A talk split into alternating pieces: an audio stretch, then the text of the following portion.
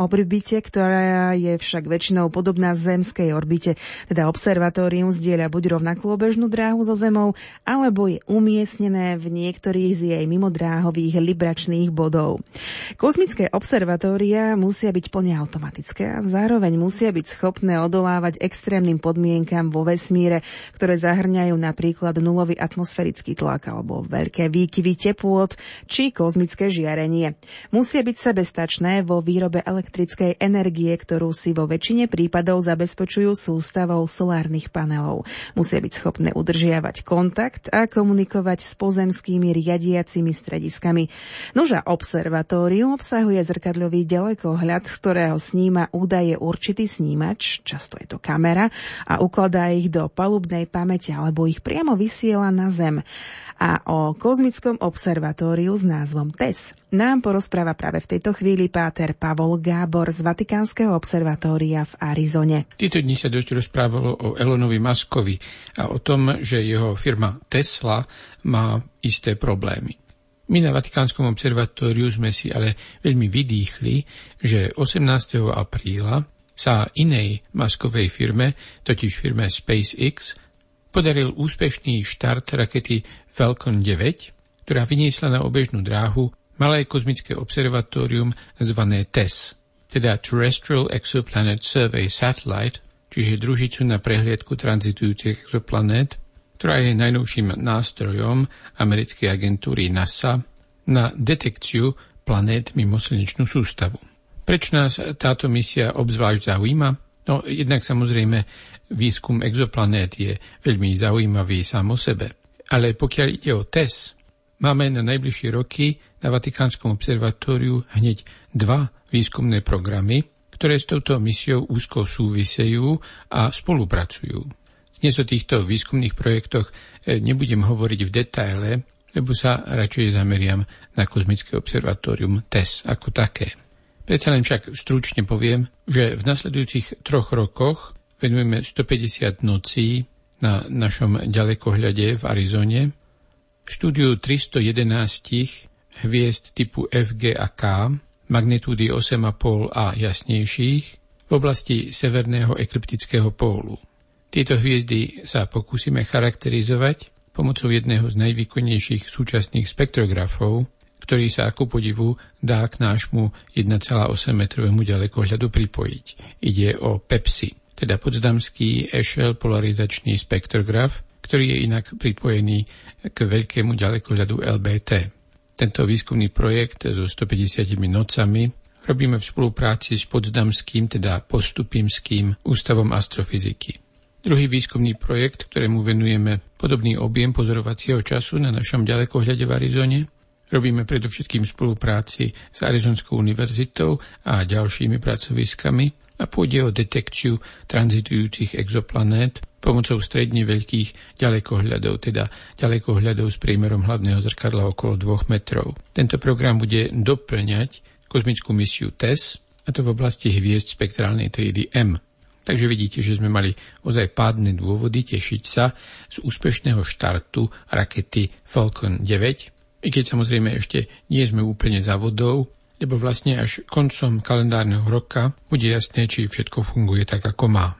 O TES vám budem určite ešte veľakrát rozprávať. Dnes by som sa chcel zameriať na niečo, čím je TES ozaj zvláštna. Ide o prvú misiu, ktorá využíva veľmi výhodnú orbitálnu dráhu v tzv. polovičnej rezonancii s mesiacom. Čo to je a prečo je to výhodné, sa vám pokúsim porozprávať po hudobnej pauze. Já jsem obyvatel černočerné skrýše,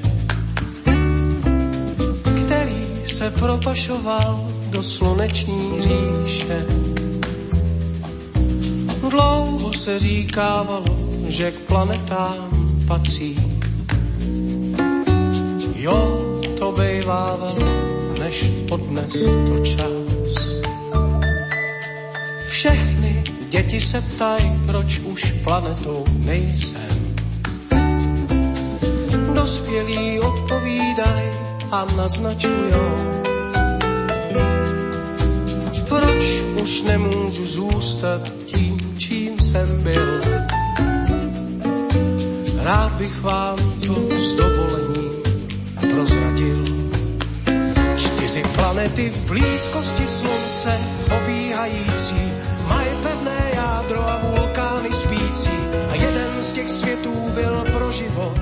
stvořený.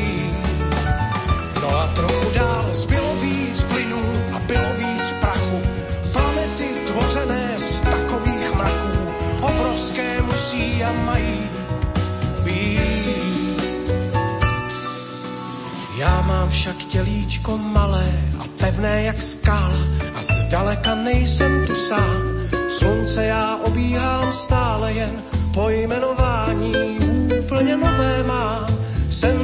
Trpasličí planeta, podobně jako ta, co se ukrývá dál. Objevil jsem, že lítaj tu se mnou tělesa jiná, konečně se na ně nezapomíná a některá z nich jsou dokonce větší než já. A to znamená,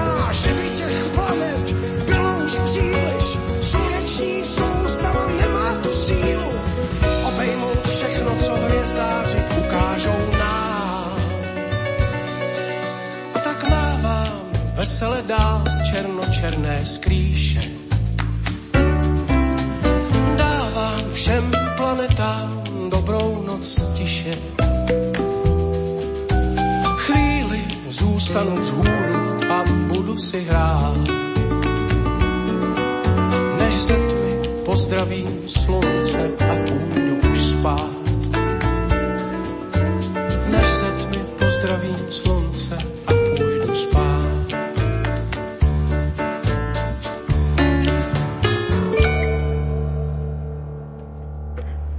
14 hodín 22 minút. Hubble vesmírny teleskop je najznámejšie kozmické observatórium, ktoré pozoruje vzdialené objekty, mimo iného vo viditeľnom svete.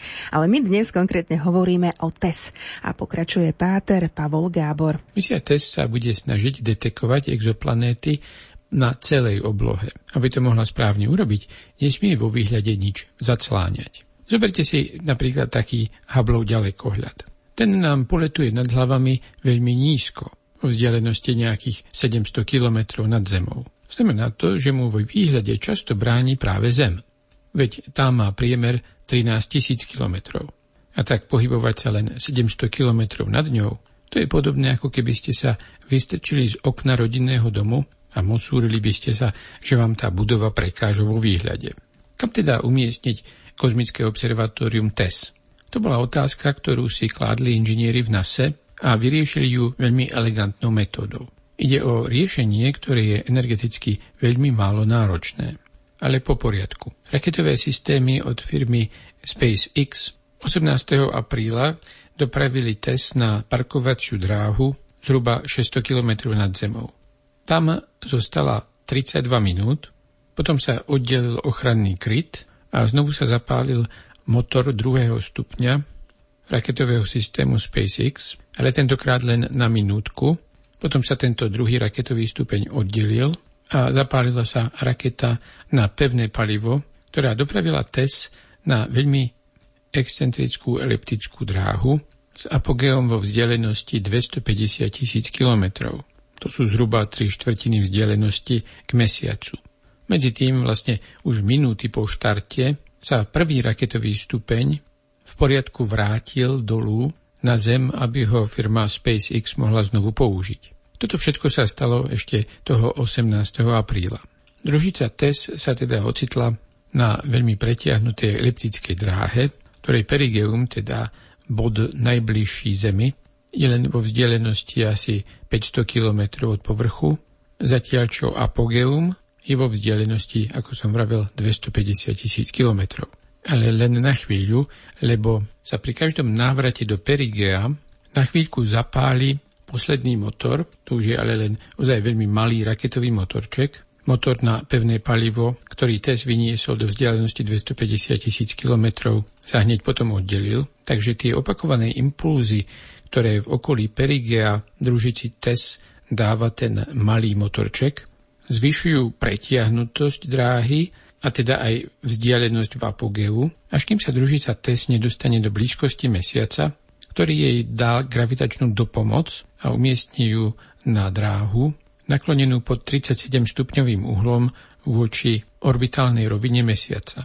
Konečná úprava dráhy sa potom odohrá znovu pôsobením toho maličkého motorčeka, takže test bude mať nakoniec dráhu s perigeom vo vzdialenosti 17 polomerov Zeme a s apogeom vo vzdialenosti 59 polomerov Zeme.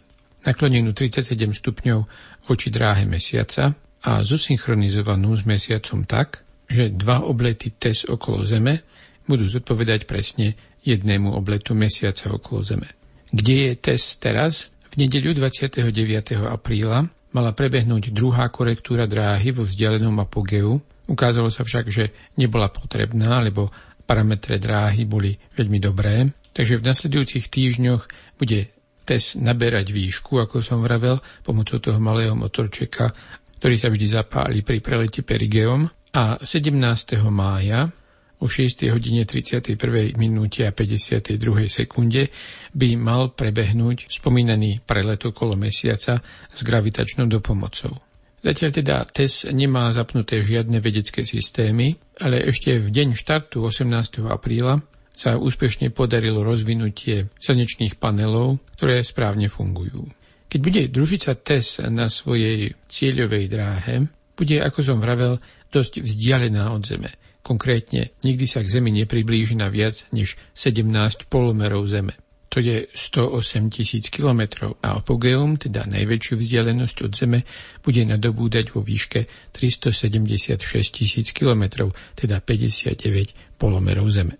To znamená, že bude mať stále veľmi dobrý výhľad a Zem jej v rozhľade nebude prekážať. Okrem toho pôjde o veľmi stabilnú dráhu, lebo ju bude stabilizovať tzv. orbitálna rezonancia s mesiacom, to je ten pomer obežných dráh 2 ku 1, a toto všetko sa podarí dosiahnuť s minimálnym využitím paliva. A to najmä vďaka gravitačnej dopomoci mesiaca. Misia TESS je prvá v dejinách, ktorá využíva tento zaujímavý nápad. Keďže ide o dráhu, ktorá je teda energeticky málo náročná, nepotrebuje mať družica pri štarte na palube veľa paliva a ušetrený hmotnostný limit mohli použiť na výkonnejšie vedecké systémy.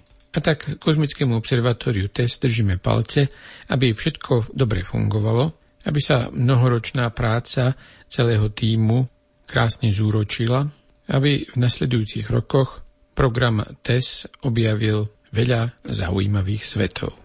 O kozmickom observatóriu TES z firmy Elona Muska nám porozprával páter Pavol Gábor z Vatikánskeho observatória v Arizone 14 hodín 28 minút.